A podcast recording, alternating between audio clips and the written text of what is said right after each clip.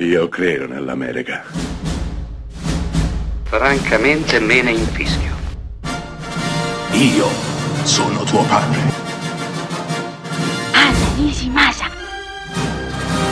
Rimetta a posto la candela. Rosa bella.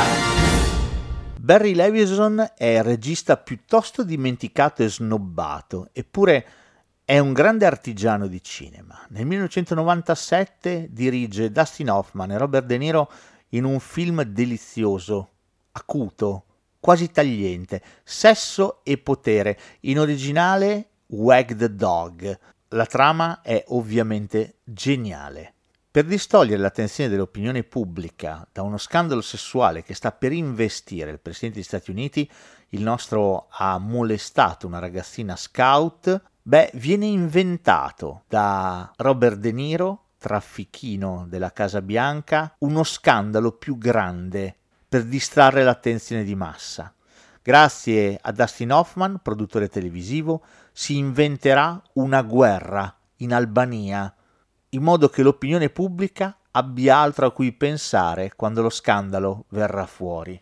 Non si limiterà a questo, verranno usati effetti speciali e addirittura profughi per cui fare il tifo, soprattutto una in particolare, che catalizzerà l'attenzione dei media e dell'opinione pubblica tutta. Va da sé che Dustin Hoffman, produttore, sarà impossibilitato a raccontare a terzi il suo più grande successo, il suo più grande trionfo, questa guerra inventata e finta creata ad esclusivo appannaggio del Presidente degli Stati Uniti. Ecco, capite anche voi che Sesso e Potere ha tutti gli elementi per essere un grandissimo film e lo è perché pur raccontando cose grottesche, drammatiche, lo fa con un'estrema ironia, con un grande umorismo, divertendo tantissimo lo spettatore. Lo so, non lo conosce quasi nessuno, ma questo è uno di quei film che dovete assolutamente recuperare.